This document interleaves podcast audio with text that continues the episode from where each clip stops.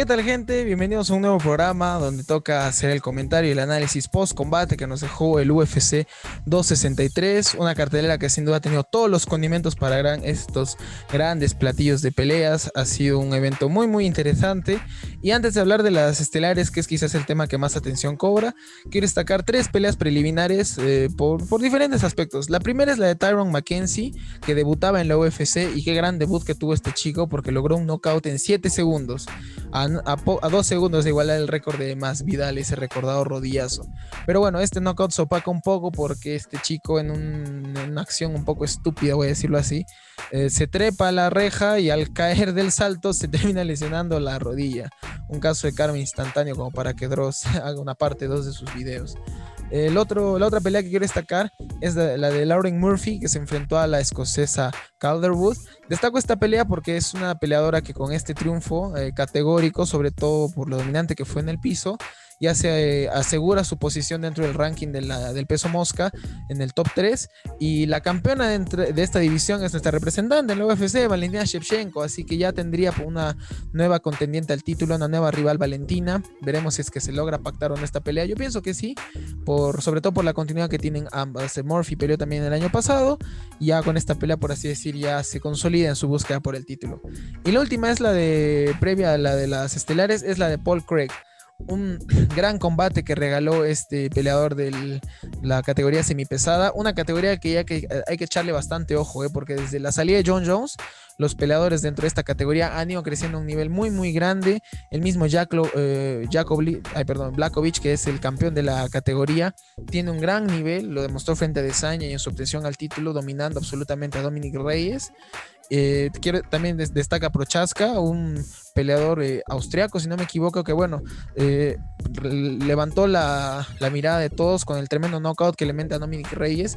Y ahora este chico Paul Gregg, bueno, chico entre comillas, tiene 33 años. Pero bueno, este peleador también ha demostrado estar a, nivel como para competir por el título. Es top 15, está en el puesto 14 todavía. Tiene un poco más por crecer, pero ya demostró condiciones para esta división. Con una llave al brazo brutal que le hace a su rival de Damala Hill. Que prácticamente, le, no, prácticamente no, es un hecho. Le dislocó el brazo a, su, oponente. Una gran llave que le hace.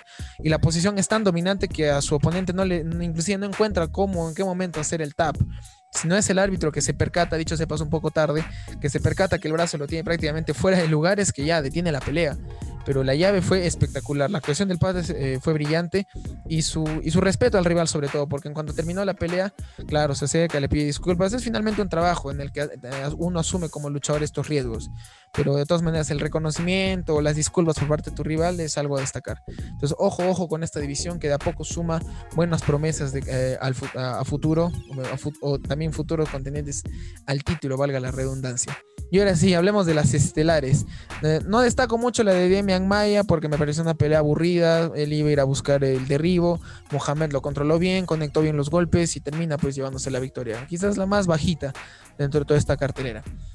Pero ahora sí, hablemos de la primera, que es la de Leon Edwards contra Nate Díaz. Yo en la previa anticipé que eh, Leon Edwards evidentemente iba a ganar este, esta pelea por su calidad técnica, su capacidad física, su continuidad dentro de la compañía, etc. Pero también dije que no iba a ser un, combate que iba a dominar, digamos, del todo, que le iba a ser muy difícil dominarlo. Y Nate Díaz me termina dando la razón, felizmente a falta de un minuto. Bueno, felizmente no, al final de cuentas es una opinión.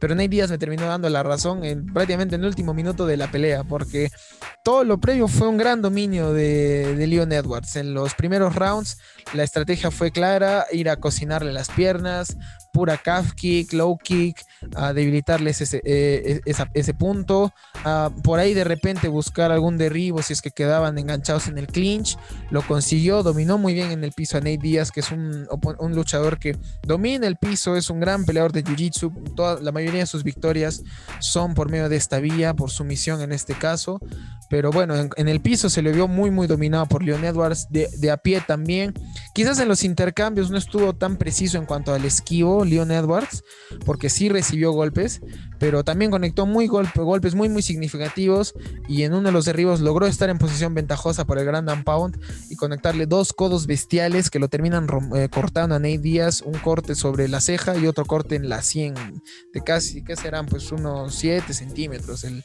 el corte que le mete en la 100, brutal. Y claro, no puede ser una pelea de Nate Díaz si es que Nate Díaz no bota al menos una gota de sangre, ¿no? Entonces, lo que destaco también de Nate Díaz es su capacidad de resistencia. Qué tipo para más terco dentro del combate. Qué bestia, cómo aguanta todo. Eh, aguantó los tajos, aguantó las patadas a las piernas, aguantó un buen gancho izquierda que le metió en un intercambio Edwards. Y el pata de pie a seguir peleando, a seguir dando show. Son, bueno, dos estilos de peleadores, ¿no? El que pelea para el público, el que pelea para el show, como en este caso Nate Díaz, y el que pelea por su carrera que es Leon Edwards, que no podía dejar de pasar la oportunidad de enfrentarse a un rival tan duro que le asiente su nombre dentro de la división y le permita acceder a una pelea por el título, que yo pienso que sí se la van a dar, porque por más de que al minuto, eh, prácticamente faltando un minuto, todo su trabajo se pudo ir al tacho por ese gran zurdazo que le mete Nate Díaz, que lo dejó realmente mareado. Fuera de eso, fue un dominio muy, muy bueno de, por parte de Leon Edwards, yo diría que hasta abusivo, porque hasta de, con deslizadas terminó tumbando a Nate Díaz, que como decía el Tonga, el comentarista de ESPN, eh, son quizás acciones que hieren más en el ego que otra cosa, pero que también marcan la superioridad que tienes como, eh, como luchador en ese momento en la pelea pero bueno, el, casi knockout que recibe Leon Edwards debe ser una llamada de atención para que mejore mucho su guardia, porque de repente hasta se confió. Leon Edwards estuvo muy atento al reloj en todo momento, y quizás viendo que faltaba poco, se confió en ese, en ese último minuto, donde si es que Nate apretaba un poco más el acelerador, le metía más gasolina a la vaina, lo pudo tranquilamente finalizar, ¿ah? porque sí está, se, le notó muy, muy, muy golpeado a, a, perdón, a Leon Edwards con ese golpe. Entonces, algo que tiene que corregir mucho si es que le logran dar la pelea por el título, en este caso su revancha frente a Kamaru Usman, porque Nate Díaz puede tener una, una gran potencia en, el strike, pero la de Kamaru Usman en estos tiempos ha demostrado ser bestial. Su llave es cosa de locos. Entonces, muy bien por Leon Edwards, esperemos que le logren dar esta pelea y esperemos pues un buen resultado. No es que a mí me guste que los campeones sean destronados, pero sería interesante ver que alguien que de a poquitos, a paso firme ha ido creciendo, le pueda arrebatar el título a un, monstruo como Kamaru Usman dentro de la división Welter. Y ahora sí, pasemos a la pelea que quizás se llevó todos los focos, toda la atención en la noche del 263, que fue la de Brandon Moreno frente a Davison Figueredo.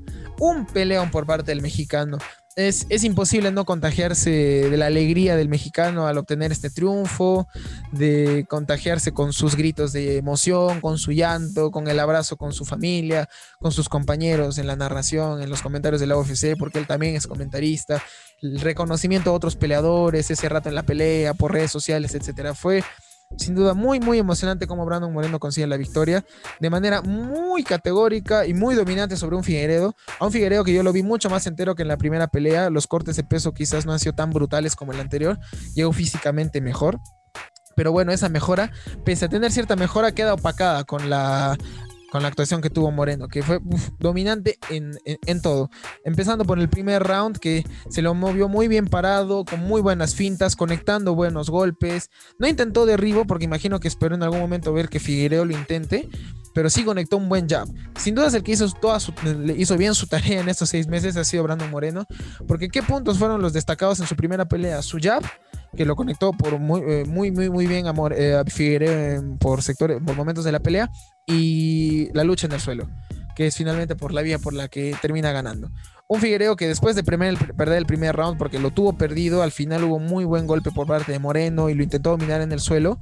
Bueno, Figueiredo inteligentemente buscó que empezar ganando el segundo round, lo busca tumbar, lo logra tumbar a Moreno, pero Moreno se mostró muy sólido en el piso, con muy buena defensa y le termina voltando la rodilla porque le terminó ganando la espalda a Figueiredo.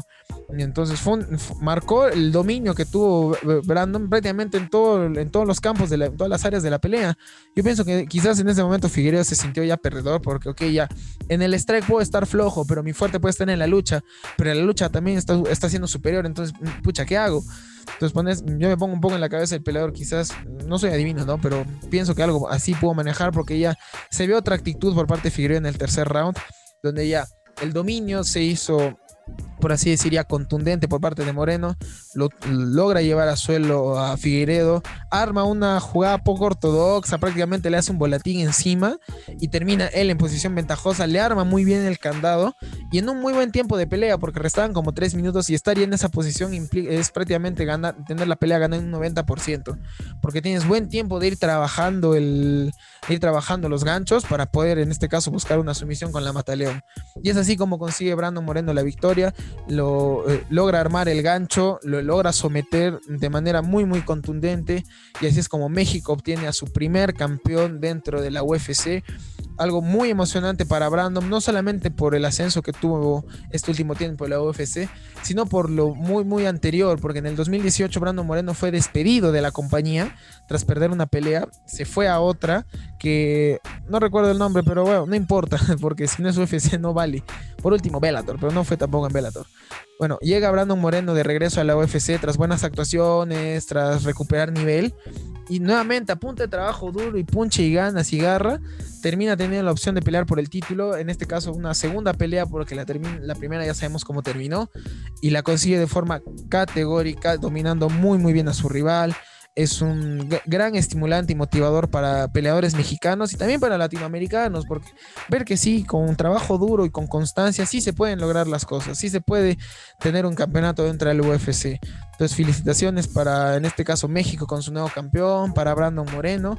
Y también destaco la actuación que tuvo Figueiredo al final de la pelea. Habla sin duda de la calidad humana de Davidson, que reconoció la superioridad de su rival, lo felicitó, lo carga al momento de que él recibe el título, otra calidad de persona.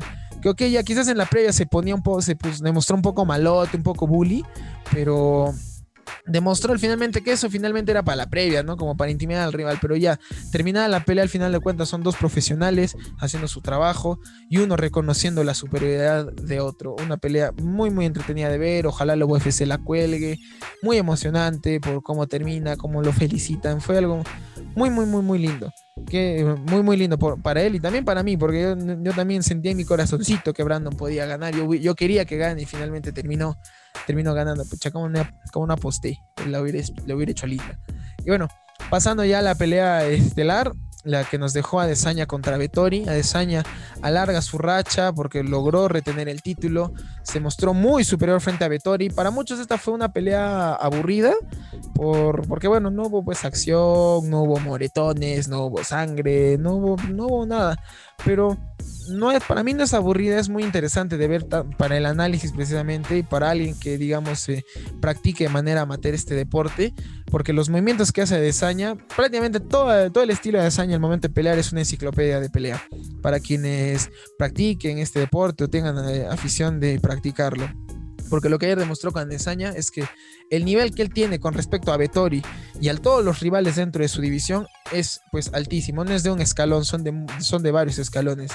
La diferencia, el nivel, la velocidad, la fuerza, la defensa con el derribo. Eh, se enfrentaba el mejor peleador con capacidad de derribo dentro de su categoría, que era Vettori, contra el que, el, que tiene la segunda defensa, el segundo mejor promedio de defensa contra derribo como Adesanya. Y uno se da cuenta que quizás la, mejor la mayor ventaja que tiene Saña dentro de su visión es su estatura y, la, y el largor de sus extremidades, perdón. Y el largo de sus extremidades, porque es un rival tan escurridizo, tan elástico, tan flexible, que lograr dominarlo si es que lo tumbas es muy difícil. Tendrías que pesar mucho más que él, como digamos, el, tomando el ejemplo de Blackovich, para poder eh, controlar bien su posición en el suelo, porque por lo demás es bien, bien difícil. Y la prueba fue contra Vettori, que lo logra tumbar en el primer round, pero se le escabulla al toque. Intenta otro segundo derribo en el segundo round que a, a, medias logra, pero Desaña logra igual escapar. Y para los siguientes intentos bastó nada más con que Desaña abriera bien los brazos y abriera mucho, mucho más las piernas y apoyarse contra la reja fue suficiente para evitar los derribos de Vettori, que no probó nada más, porque en realidad era la única llave que tenía para poder ganar este combate, porque en Strike la ventaja era para el campeón, sobre todo por el alcance, 10 centímetros de diferencia casi.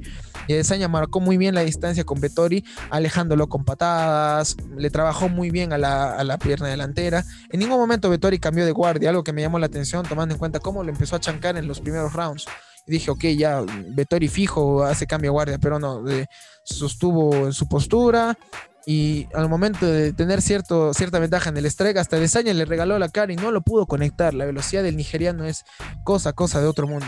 Entonces, dominio total de Desaña, eh, que retiene su cinturón, que le dedicó la victoria a un ex compañero suyo que eh, eh, ha fallecido hace, hace un tiempo atrás por ese lado también conmovedor, eh, eh, conmovedor el gesto de Desaña, que ya retó a Whitaker, porque bueno, rivales no le quedan, prácticamente a barrio con esta división. Lo volvió a retar a Whitaker para una, entre comillas, revancha, si es que Whitaker le, lo pudiese haber, le pudiese ganar.